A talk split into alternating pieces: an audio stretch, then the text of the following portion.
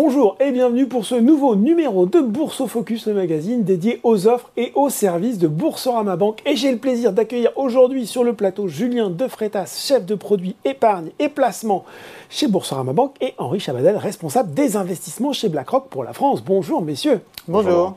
Alors, nous sommes ensemble pour faire le point, le point sur Matelas, le plan d'épargne retraite individuel lancé par Boursorama en collaboration avec BlackRock. Julien, on l'a lancé, ce Perrin Madine Boursorama, il y a presque un an tout pile. je suis désolé, j'ai pas de gâteau avec des bougies, mais le cœur y est. On rappelle peut-être ce qu'est euh, le PER et comment il fonctionne. Tout à fait, Laurent. Alors déjà, le PER, plan d'épargne retraite, c'est mmh. bien de le préciser. C'est un produit d'épargne retraite qui a été lancé en 2019 par le gouvernement dans le cadre de la loi Pacte. Euh, et à l'époque, il y avait, je pense, une réelle volonté d'apporter de, la nouveauté dans le paysage de l'épargne retraite en France. De la nouveauté, pas que, aussi peut-être un peu d'ordre, parce qu'il y avait des dispositifs un petit peu, euh, de multiples dispositifs, comme le PERP pour les particuliers, les Madelins. C'est très euh, atomisé, très hétérogène, pas Le simple, PERCO, les articles 83 côté employeur. Donc là, la volonté, c'était vraiment d'harmoniser et de proposer un seul dispositif. Donc ça, c'était le premier objectif. Le second, qui découle un peu du premier, c'est l'opportunité ici de regrouper tous ces produits d'épargne dans un seul dispositif puisque je donne un exemple assez basique, vous êtes salarié, vous avez fait plusieurs boîtes euh, pendant votre carrière professionnelle, vous avez sans doute plusieurs articles 83 un petit mm. peu à droite à mm. gauche. Là, vous pouvez vraiment, les, via des transferts, Les, euh, les rapatrier sur un pair et avoir son épargne retraite euh, concentrée au même endroit. Donc ça, c'est des éléments importants. on parlait de nouveautés. Je pense qu'aussi le but de, cette réforme, c'était de rendre plus attractive l'épargne retraite mm. en y apportant des nouvelles fonctionnalités. Je m'explique. Euh, par exemple, vous avez euh, maintenant la sortie en capital à 100%, ce qui n'était pas du tout le cas dans les anciens dispositifs. Toujours des dispositifs un peu limitants. Exactement. Vous étiez le plupart du temps euh, cantonné à sortir sur de la rente, mm. parfois en capital, mais de manière un petit peu proportionnelle ou en tout cas pas partielle. Voilà, partielle, pardon. Mm. vous avez ce point-là. Et alors là, un point très important, je pense qu'il était très intelligent pour proposer ce type de produit un peu plus pour les jeunes, la sortie pour l'achat de la résidence principale mm. en cours de vie du produit. Mm. Parce que je rappelle que sur ces produits, euh, vous êtes bloqué jusqu'au départ à la retraite. Euh, mais l'État a apporté un petit peu plus de flexibilité. Un peu de souplesse. Un peu de souplesse et a apporté ce cadre de déblocage qui est quand même très intéressant puisque je pense qu'au début, on met un petit peu de côté pour acheter sa résidence principale, on pense après à la retraite. Là, euh, le dispositif répond à ces deux objectifs, donc c'est intéressant.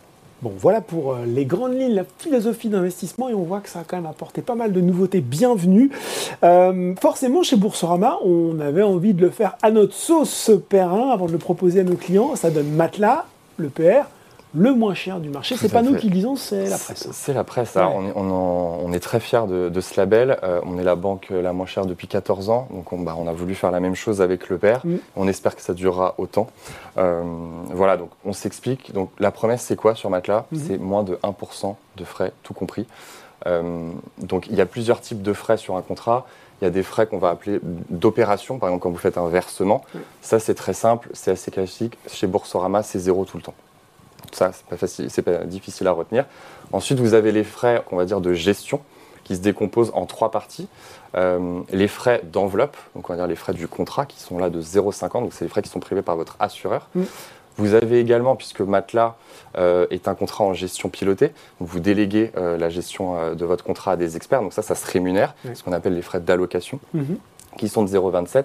Et enfin, dans cette gestion, vous y mettez des fonds qui eux-mêmes ont besoin d'une gestion qui, euh, voilà, où les frais euh, sont de maximum de 0,22.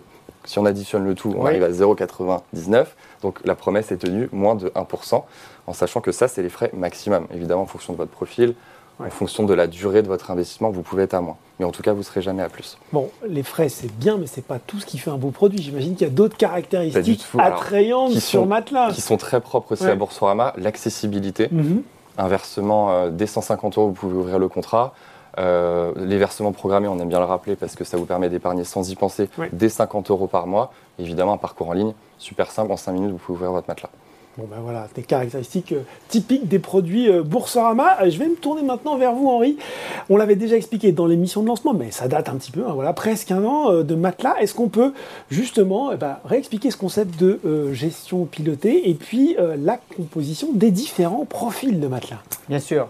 D'abord, une gestion pilotée, la définition, c'est une gestion dans laquelle la proportion entre les grandes classes d'actifs, les actions, les mhm. obligations, le fonds en euros, va être déterminée, va être fixée par un gestionnaire d'actifs. En l'occurrence, ici BlackRock. C'est ça une gestion pilotée. Et ensuite, on va le faire au travers de trois grilles différentes, euh, tu l'as dit, prudent, équilibré, dynamique, tout simplement parce qu'il faut que chaque client puisse trouver un profil qui lui convient, qui convient à son profil et à son appétit pour le risque. Et évidemment, on comprend bien que dans un profil prudent, on va structurellement moins investir dans les marchés d'actions, qui sont traditionnellement plus volatiles, plus, risqués, mais aussi plus performants dans la durée. Et donc ces grilles prudentes vont être moins sensibles aux mauvaises nouvelles, par mhm. exemple, mais elles vont aussi être moins performantes dans la durée sur des horizons longs.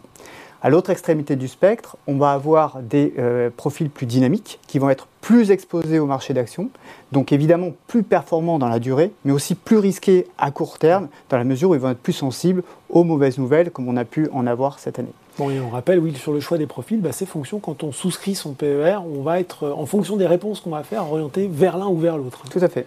Alors je rajoute, pour caractériser ces profils, que déjà, un, Julien le rappelait, ils ne sont investis que sur des, au travers d'ETF. Mhm. Ce sont des produits indiciels à très faible coût. Ça, c'est vraiment une caractéristique de ce, de ce contrat. Mhm. Le deuxième, euh, la deuxième caractéristique, c'est que ce sont des ETF ESG, labellisés par l'AMF, c'est-à-dire qui tiennent compte de critères euh, de type euh, environnementaux, sociaux, gouvernance. Finance durable. Hein, finance durable, d'une certaine manière. Euh, la troisième caractéristique, et je crois que c'est très important, surtout en cette période volatile, mm. c'est que ce sont euh, des grilles globales. BlackRock est un gérant d'actifs global. Mm-hmm. Euh, on investit sur l'ensemble des marchés mondiaux, marchés d'actions, marchés obligataires, de manière à diversifier au maximum le risque, mais aussi à capter les opportunités de rendement là où elles sont. Et les, les, trois grilles sont des grilles globales de ce point de vue-là. Bon, on parle de gestion pilotée. avec Matelas, on parle aussi de gestion à horizon.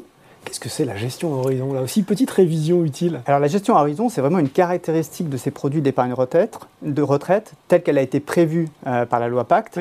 C'est une gestion qui intègre euh, l'horizon d'investissement de l'épargnant, en l'occurrence ici, sa date théorique de départ en retraite. Et on comprend bien que plus on se rapproche de cette date de départ en mmh. retraite, finalement, plus l'horizon se réduit. Mmh. Et donc, plus on a besoin de réduire, hein. de, réduire le risque de son portefeuille. Tout simplement parce qu'on a moins de temps devant soi, donc on aura moins de temps pour récupérer éventuellement d'une baisse des marchés. On sait que les marchés baissent très vite mm. et ils mettent du temps à remonter. Donc si vous avez une très forte baisse l'année ou, dans, les deux années qui précèdent votre départ en retraite, vous n'aurez pas forcément le temps de récupérer cette baisse parce que votre horizon est trop court. Donc une gestion à horizon, c'est une gestion dont on va progressivement ajuster le niveau de risque donc l'exposition aux actifs risqués les actifs actions, euh, au fur et à mesure qu'on se rapproche mmh. de cette date théorique de départ en retraite. Et on va le faire pour l'intégralité des clients et pour les trois grilles, prudent, équilibré et dynamique. Bon, Henri, vous parliez de volatilité sur les marchés alors qu'on souffle cette première bougie. Il s'en est passé euh, des choses.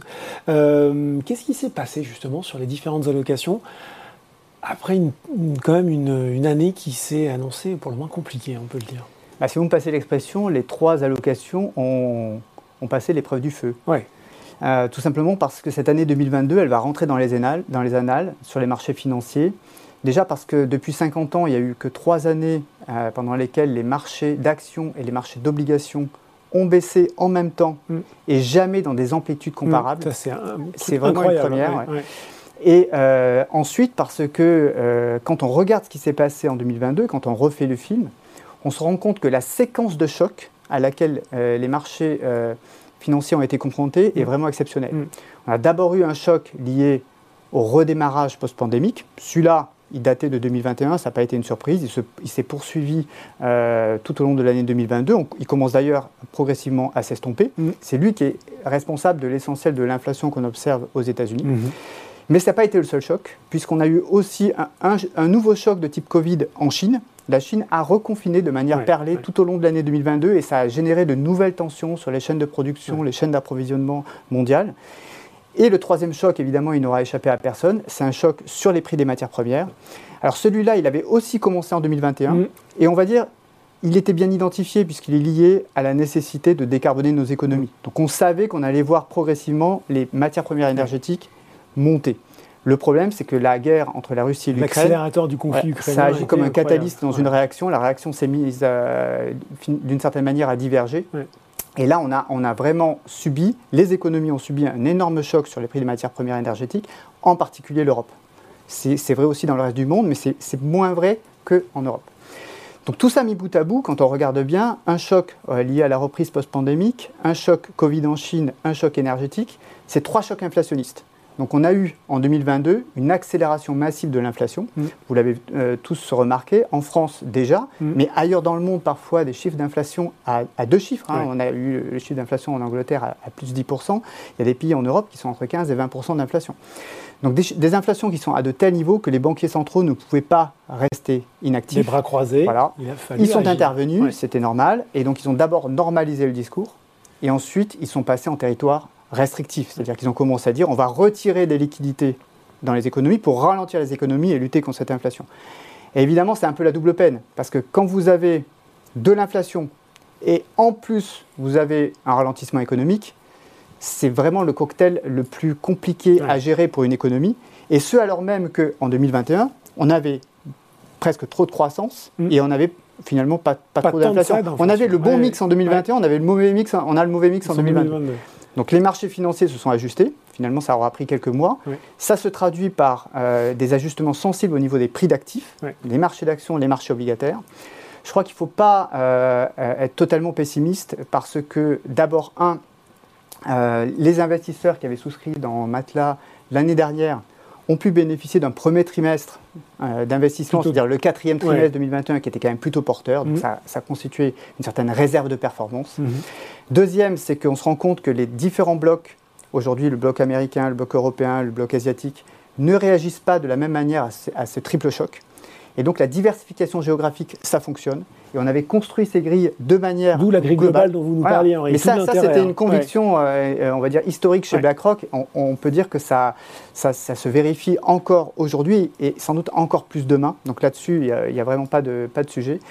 Et le troisième point, euh, point positif, on va dire, de cette crise, c'est le fait que même si on a eu une très forte baisse des prix d'actifs, les perspectives à moyen ou long terme, elles, ne sont pas fondamentalement revues à la baisse. Mmh. BlackRock réalise tous les trimestres une estimation des rendements attendus sur les grands actifs, les marchés d'actions et les marchés d'obligations.